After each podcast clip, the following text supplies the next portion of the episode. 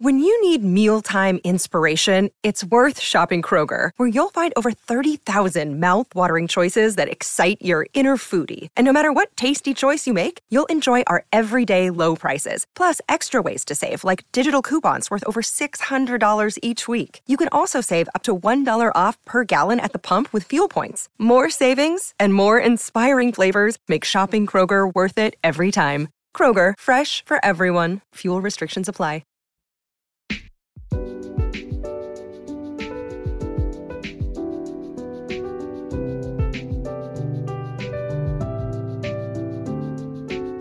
Hello, I'm Kendra Winchester, and this is Reading Women, a podcast inviting you to reclaim the bookshelf and read the world. Today, I'm talking to Paula Hawkins about her latest book, A Slow Fire Burning, which is out now from Riverhead Books. You can find a complete transcript of this episode over on our website, readingwomenpodcast.com, and don't forget to subscribe so you don't miss a single episode. Today, I'm talking to Paula Hawkins, the author of the incredibly successful novel The Girl on the Train, which has sold over 23 million copies worldwide and has been adapted into a major motion picture starring Emily Blunt. So I remember was starting out uh, with reading women and it had it was about the time that the girl on the train had come out and had been on the bestseller list. It was a whole thing. And that was at the beginning of uh, Reading Women. And now I'm talking to Paula Hawkins about her third novel, A Slow Fire Burning. You may also remember she had a New York Times bestselling novel, Into the Water, as her sophomore book. And now she's back. So today we are talking about her third novel, A Slow Fire Burning, and this novel is about the death of a young man and the three different women who are connected to him in some way and how that affects their lives. You have his aunt, uh, his well, one night stand, and uh, his neighbor. And so all of these characters have such entangled lives, and you begin to try to untangle them and, and to figure out the motivations behind their different choices. One of the things that I enjoy about Paula Hawkins's books is that her stories are very character driven and she really wants to get into the heads of her characters to figure out why they do what they do. And I think she very much succeeds in that. And I always enjoy learning how books are made, um, but I also really enjoy talking to Paula about how you know a lot of people expect uh, success to walk hand in hand with confidence and that's not necessarily the case. And also she shares about one of the characters in the book laura uh, who really was the first character that came to mind when she began this project. And Laura was my favorite character from the book. And I don't want to give you uh, too many spoilers, none preferably. And so I won't go on about what the book is about anymore, but uh, I hope you really enjoy uh, this conversation.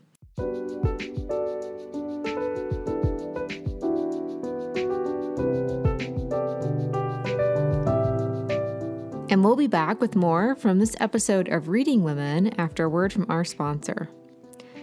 The sponsor of this episode is Humanities New York. I always try to keep up with conversations with authors and just educating myself continually on books. It's a, a, true love, always learning. So, I wanted to tell you about this year's Humanities with New York's annual benefit event. So, this year, you can join New York Times number one bestselling author George Saunders in his conversation with author and professor Imani Perry for Humanity New York's third annual history and at the American Imagination Benefit. The live discussion will take place online on October 5th at 7 p.m. Eastern Time. You can purchase your tickets at humanitiesny.org and use the code READINGWOMEN for half off membership tickets. And that's humanitiesny.org and use the code READINGWOMEN for half off membership for your tickets. All right. Well, I hope you've grabbed your tickets and I'll see you there. Uh, so, a little bit about Paula before we get started. You know, she worked as a journalist for 15 years before writing fiction. And we've already mentioned the incredible success of her first book, The Girl on the Train, but her second book, Into the Water, was also a Sunday Times and New York Times number one bestseller. So without further ado, here is my conversation with Paula Hawkins. Well, welcome to the podcast, Paula. I am really excited to chat with you today. Thank you so much for having me. This is your third book, and you've had a lot of success in your past books um, with Girl on the Train and Into the Water, and it's been wonderful to watch your career as it has blossomed. Uh, but I feel like a lot of people uh, kind of assume that you immediately have this immense amount of confidence once you reach a certain level of success. But uh, you know, I imagine that each new book kind of has its own challenges and and things, uh, a part of you that you're putting out into the world. So for you, what what has that felt like, um, getting ready to put another book out during, I guess, a very difficult time for book publishing? Yeah, I mean, I think you're absolutely right. Every every novel is different and it's always a very anxious time for me definitely putting a novel out. I think in fact I th- uh, people may assume that having a big success means that all goes away but for me actually made, i think it made my some of my anxieties worse because you know that there's all that suddenly there's all these people waiting to see what you do next and you know that there's going to be a lot of attention focused on what you do and that brings with it its own pressures. So um, it's definitely a very daunting time when when a novel is is published. It's exciting. Usually obviously one gets to go and do some touring one gets to go around and meet readers and that kind of thing. And obviously this time because of the pandemic there's been a lot less of that. So it's been quite a strange run up to to the publication of a slow fire burning yeah, I mean, and I imagine you were writing and editing this book uh, during the first part of the pandemic last year. I was, and I mean, I was very fortunate that I I knew what I was. I already had my characters in my head. I already had the shape of the story.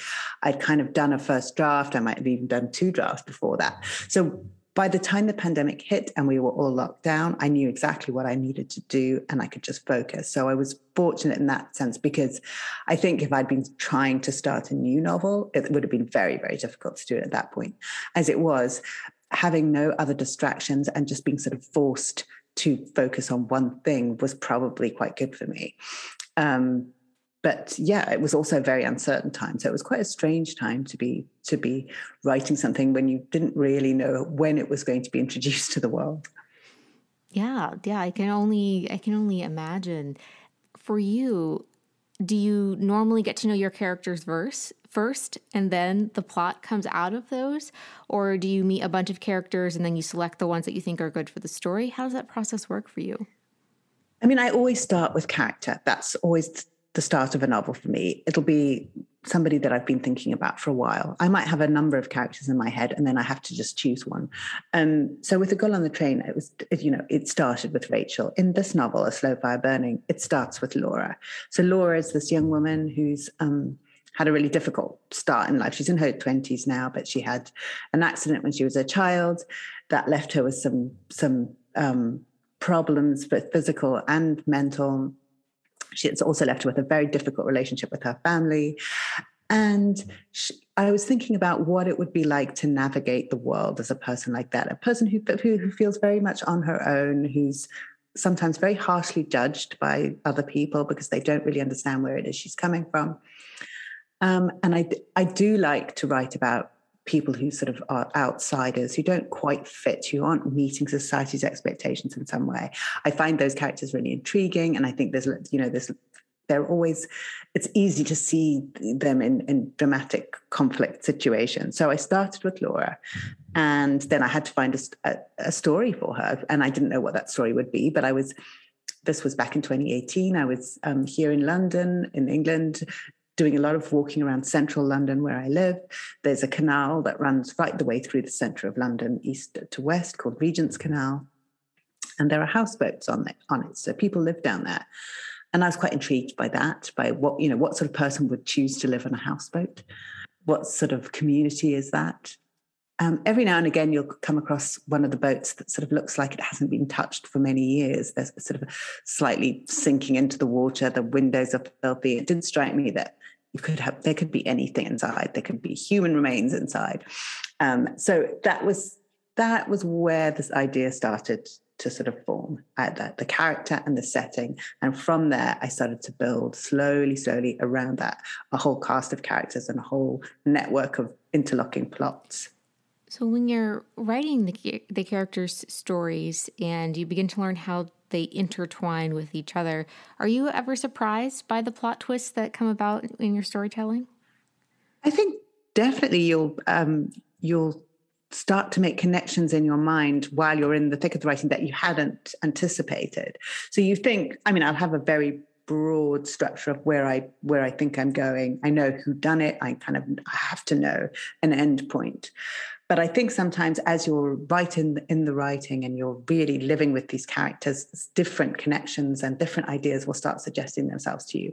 And that, for me, I think is where the best writing happens. Actually, it's that spontaneous stuff when you suddenly realize, oh, actually, I could go, I could, I, they could meet in this way, or they could discover something else about themselves, or what have you. You know, it could any uh, kind of connection. But I think those things suggest themselves to you when you're already deep into your story. So, which is why I don't like to plot everything too carefully. I, I want to leave plenty of space to kind of surprise myself as I go along. I I love that you leave yourself that space because I can't imagine trying to keep everything straight. And I love that your your books are so focused on character. For me, that's my favorite parts of books. Most of my favorite stories are character driven in that way. And these characters are so vibrant and like f- fleshed out on all these different ways and the relationships are so intricately twined. It's it's like the further you get into the book you the tighter you find the weave to be. And that was something incredibly wonderful to read about the book. And i don't want to say how that works out because obviously that would be a spoiler. Um, but there are such a wide range of characters in this book. How did you keep all of their stories straight without finding yourself having like those contradictions that the copy editors catch or, or, or things like that? Oh, there were still some contradictions for the copy editors. um, but no, I mean, as I as I've talked talked about a bit, as I've, hinted at, is um, it's a slow process for me. I need to live with these people for a little while to get to know them really well, to think about how it is that they came to be in the situations that they find themselves in my novel, because that's very much what interests me. It's not so much the act of violence at the heart of a crime novel, or indeed even the proceed, you know, the police procedure that goes on while uh, while the, the crime is solved. It's very much like how did people get to this point that they're behaving in these extreme ways that they might be, you know, making these terrible choices, and what's going to how how is this going to play out afterwards? How are they affected psych- psychologically by what has just happened to them or by what they've just done? So that is the, the, stuff that I really like to get to get into. And it does take a while, and you've got to really know the, the characters, and you've got to have thought about them for quite some time about what kind of person is this? What kind of how would I be if I if that had happened to me? You know, if I'd suffered a tragic loss, how how would I be ten years later? How would I be five years later? What what would what would my life be like? And so I think that kind of character development, which is what I love to do, it takes a while. You're not going to be able to flesh somebody out in, in, the space of a week or two. You, you have to live with them. You have to, to think about who they are for quite some time.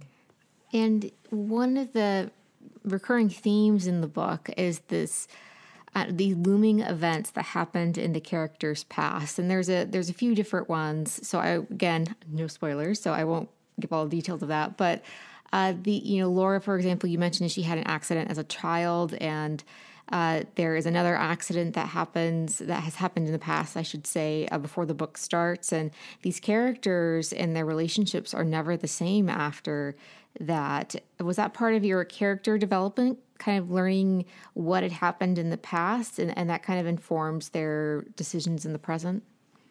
Oh yeah, very much so. I'm I'm fascinated by origin stories, by how people become the people they are when we when we first meet them, and I think that's that for me is is something that I that I do all the time. I, I read. Um, you know, a story in a newspaper and uh, about something that's happened to somebody, and I and I wonder what this means. What will this mean for them later in life? How will it how will it affect them? So that that whole the, is very much a big theme of this book that the, the traumas and the tragedies and the incidents of your past live with you. And if you don't deal with them, they can nag at you. It could be your guilt or your shame or your desire for revenge or something can live inside you and just slowly eat away at you until some point in the future it all it's all going to you know well it's going to burst into flames. It's it's that idea of the that that seed of, of your own destruction being inside you and eating away slowly at you. And with these two accidents there's this almost idea of what what is unforgivable? What is forgivable? How do you have a relationship when something that tragic has happened to you both in a certain way? And is it possible to have a relationship moving forward? And what does that look like? And thinking about these recurring themes, it was very thought provoking because you wonder, like, if I was in that position and this accident had happened to uh, you know my sibling's child or my child like would i be able to forgive the people involved in that accident? I'm i'm not sure. And i found it you know as these characters are working out those questions you're kind of processing that along with them thinking what would i do? Absolutely. I think that um, that whole the issues around forgiveness and what you can forgive and what you feel you'll be able to forgive it's really complicated. I think it differs from person to person. I think none of us can really know if we were in that situation. I can think I, I, know that most of us will probably feel that we'd have a desire to forgive particularly if something happened that isn't somebody's intention. It's a it's a mistake it's an accident it's something. We would have a desire to forgive but then some things are by their very nature, they seem to us to be unforgivable. And and that was a that's a that's a theme that ran throughout the book, that the decision to pursue revenge or pursue forgiveness. Obviously, forgiveness is the, the way we feel we ought to go. But is it the most cathartic way? Is that will that will that make you feel better? Will it help you to heal? There's also a question I think that I was thinking about a lot is what what would appropriate, appropriate justice look like for these people who, does anyone get what they deserve? Does and and how does that relate to our you know our real lives where we look around and bad things happen all the time and it seems like the people who are responsible aren't getting um, you know don't get their just desserts and i think a lot of us a lot of people turn to like to read crime novels, but that's one of the things they like to see the bad guy punished and the good guy triumph. But in my novel, where it's really not so clear who is like the bad guy in inverted commas, um, or not always, that it becomes like a, a, slightly more difficult question as to who, who gets, you know, what what what would the right outcome look for this group of people. that's definitely something that the the as the reader you're contemplating as well because for me it didn't become as much about figuring out like you know who did it. It was more like what is going to happen to these characters as a group and as individuals. And so it was more like you wanted answers to a lot of questions instead of a singular question throughout the novel yeah, I mean, there's a there is a whodunit in there, but that, to me, that's not necessarily the most important part of the book. I mean, I want it to be obviously if you come to to to to pick up a crime or mystery novel, you want there to be a puzzle at heart. That's part of the fun of reading these kind of things is that there's a puzzle to be solved, and it's. But for me, it's never the most important when I'm reading a crime novel or a mystery novel. That's not the most important bit. It doesn't matter to me if I have figured it out, as long as that if I find the characters um, interesting and well realized, if I think the psychological motivations are satisfying, and if I think there are, it's opening up questions to me of you know or doing something clever with structure or what have you. So there's lots of different things I think you can take from from these sorts of novels. And yeah, the whodunit is is part of it, but it's not the it's not the only part of it. And and in this particular novel, I think yes, you're you're right that it's not actually the even possibly the most important question. There's a why done it that's going on in there as well, and there's this there's all these other questions that kind of open up uh, over the course of the book. I, I love that you started with Laura because I found myself drawn to her immediately in the way that, you know, she gets herself into trouble, but also uh, she's incredibly likable throughout the book. And to me, I don't necessarily have to like all of the characters. And I mean, that's not really, I guess, the point for me for character. But for Laura, you just can't help but like her and want to be like, oh, honey, like come over, have a cup of tea. Do you remember how um, she came to your mind? Because you mentioned earlier that the whole the the book started with her, and she was like that that image that kind of inspired the you know you working on this new project. I'm so glad that you you that you feel affectionate towards Laura because so do I. And I was thinking about a character like that because so a friend of mine had told told me a story about someone she knew whose daughter had had um, had been in an accident. It's not the same thing that happened to Laura, but sort of a sort of similar situation where this girl, this young woman, had ended up with um, sort of uh, changes to her behavior and it was very worrying for the family because she was suddenly behaving in ways that they they felt were, were, would make her vulnerable and that was what kind of what i was thinking about is a character that behaves who maybe seems kind of outrageous and bold and and you know crazy in inverted commas you know doing wild things. But actually under all of that there's this real vulnerability and a rawness. And um you know so you you can be taken aback by that character be shocked by her but you, they, people don't un- understand that this is someone who's actually really struggling, and that that that the, that the boldness is not not all there is to her. There's also something very tender underneath, and somebody who actually probably could really do with, as you said, someone to put their her, their arms around her and give her a cup of tea and take care of her. But she doesn't want to be taken care of not all the time anyway. So she's she's a whole big bundle of contradictions.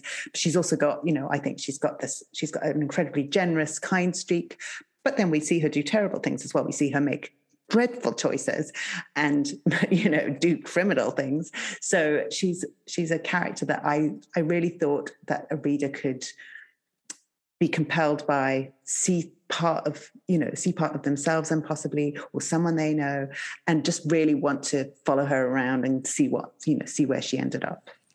I really loved reading her part of the story. As a disabled person and a neurodivergent person i felt that she was such a unique character in that i hadn't really read too many characters like this who have either chronic conditions or disabilities, and th- those run in with law enforcement. There's a lot of literature on um, law enforcement failing people with conditions like Laura has.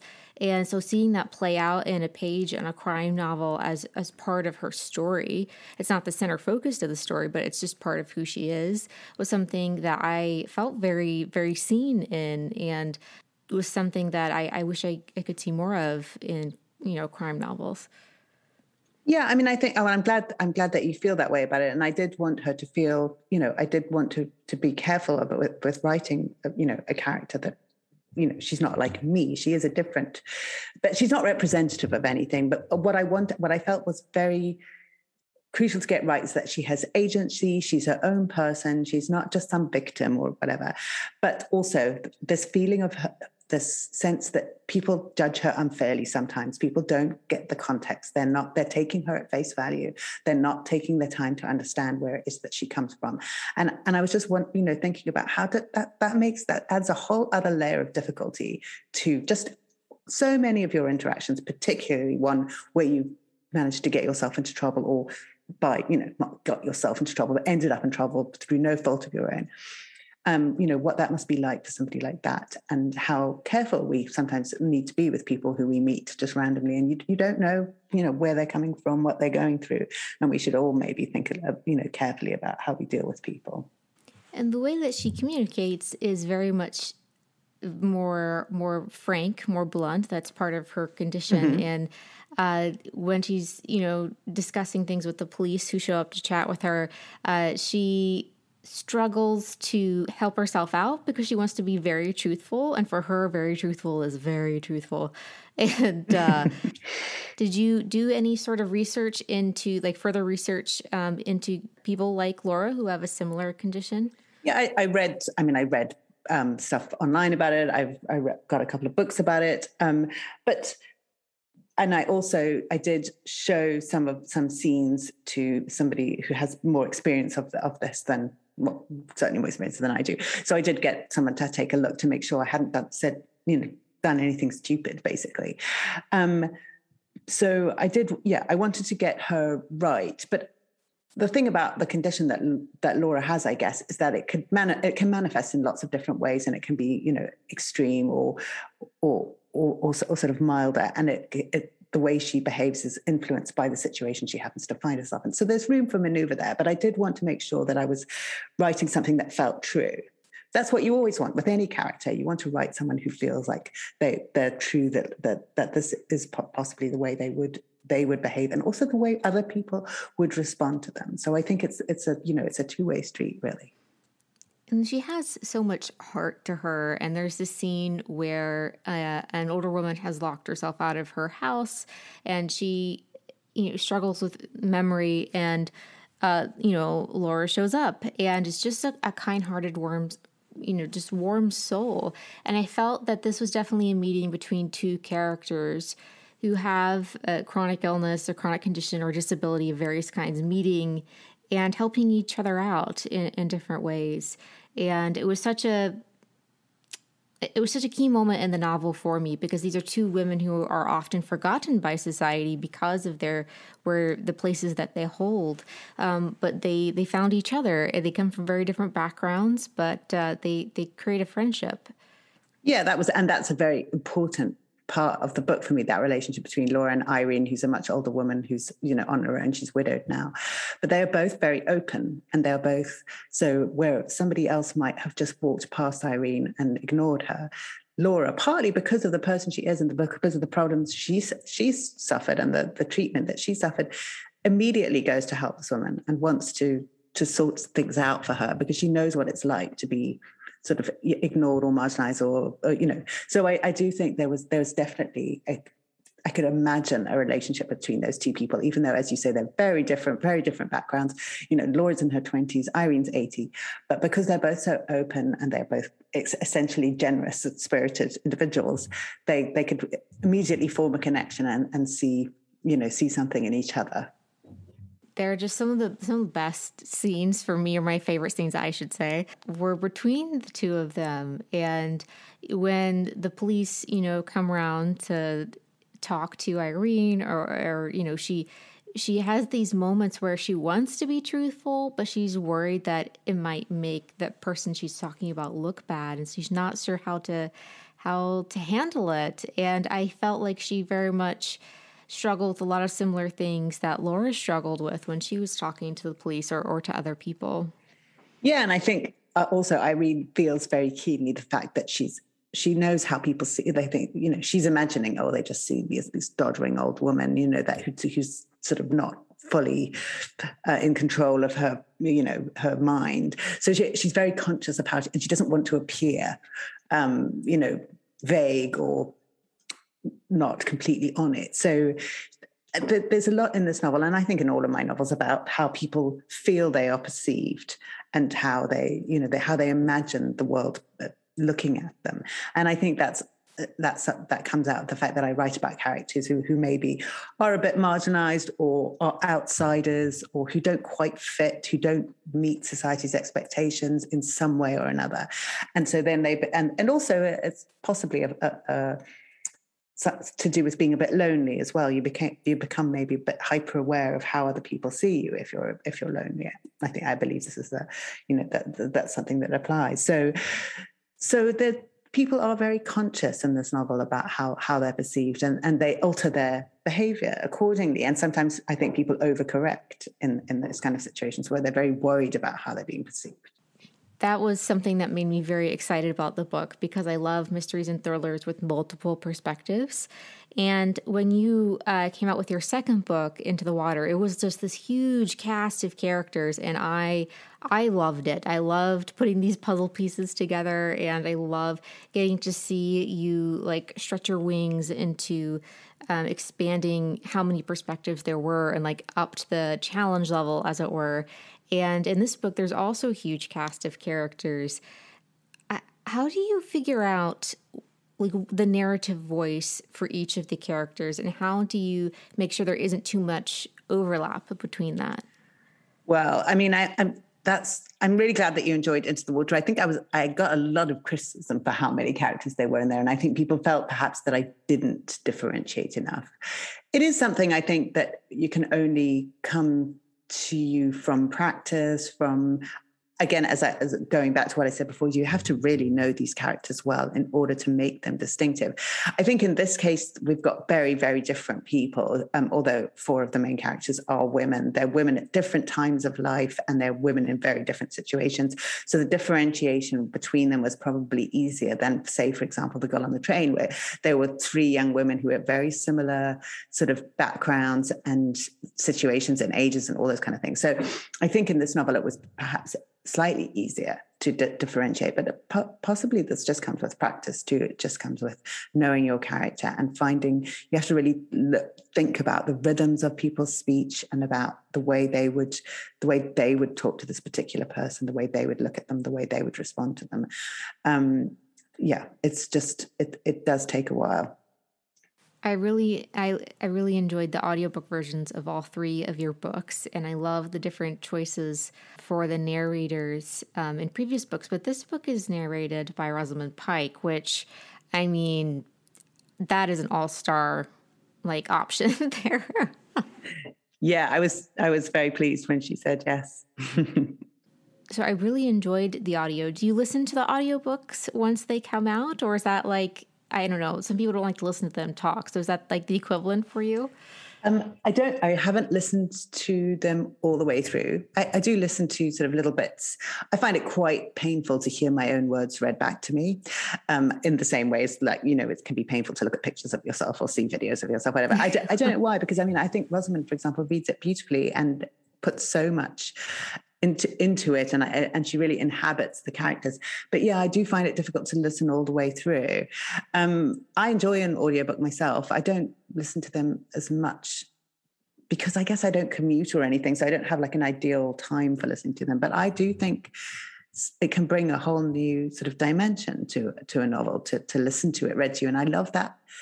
It really takes you back to childhood i think listening to an audiobook because it's like it's having a story told to you. There's something really lovely about that I love the way that there can be so much added or or um, maybe not added is the right word highlighted in the book about certain things about it via audio. So like dialogue for example um, can be so well performed it makes it like pop off the page as it were and it just really adds uh, some dimension to it and that's what i really love what a great narrator narrator can do and rosamund pike definitely does that. She is she's phenomenal. I, I keep thinking it was narrated by more than one person, but it's just it's just her.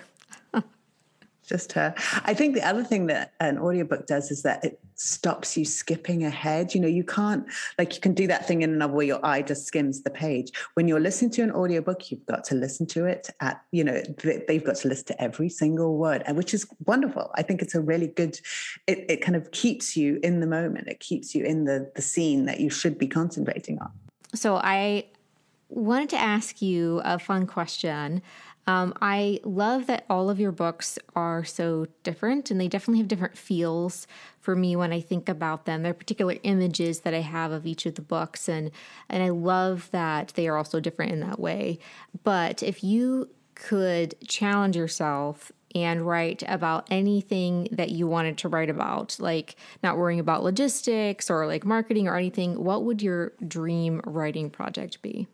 Oh, that is really difficult. I mean, I guess I do have a hankering, a sort of desire to write about where I come from, which is in Southern Africa. I, I grew up in Zimbabwe, and um, one day, eventually, I would maybe like to write a novel set there or rooted in Southern Africa. I think it would be it would feels it would feel so personal to me. I'm quite scared of doing it, but I think that's that's what I would like to write about. Such a fabulous idea. And you can just tell your your agent and your publicist now, like, there are people, they would read it. yeah. Okay. uh, my last question for you is what have been some of the books that you've really enjoyed reading recently that you would like to share with our listeners? I'm reading a book called The Island of Missing Trees right at the moment by Elif Shafak, um, who's a she's born in Turkey, um, and it's a it's a novel that's set in well, partly in London and partly in Cyprus, um, and it's kind of, it's a love story, but it's also um, it's kind of a tragedy as well, which is right up my street. And it's partly narrated by a tree, which sounds really weird, but it's amazing by a fig tree. So that's brilliant. Um, on the more sort of crimey side of it, the, I've read recently Megan Abbott's most recent novel, The Turnout, and Laura Lippman's most recent novel, um, Dream Girl, both of which are absolutely brilliant terrifying noir. Um, I would highly recommend both of those. And uh, finally, a novel that's going to be out next year is this one called Notes on an Execution by Danya Kukafka. Um, and I think lots of people will be talking about that one too. Well, those sound fabulous, and I will make sure to link those in the show notes for our listeners. Um, but thank you so much, Paula, for coming on the podcast. It's been lovely to chat with you about your latest book. It's been great to talk to you. Thank you so much. I'd like to thank Paula Hawkins for talking with me about her latest novel, Slow Fire Burning, which is out now from Riverhead Books. You can find her on her website, paulahawkinsbooks.com, and on Instagram at paulahawkins2010. Many thanks to our patrons whose support makes this podcast possible. This episode was produced and edited by me, Kendra Winchester. Our music is by Miki Saito with Isaac Green. You can find us on Instagram and Twitter at The Reading Women. Thank you so much for listening.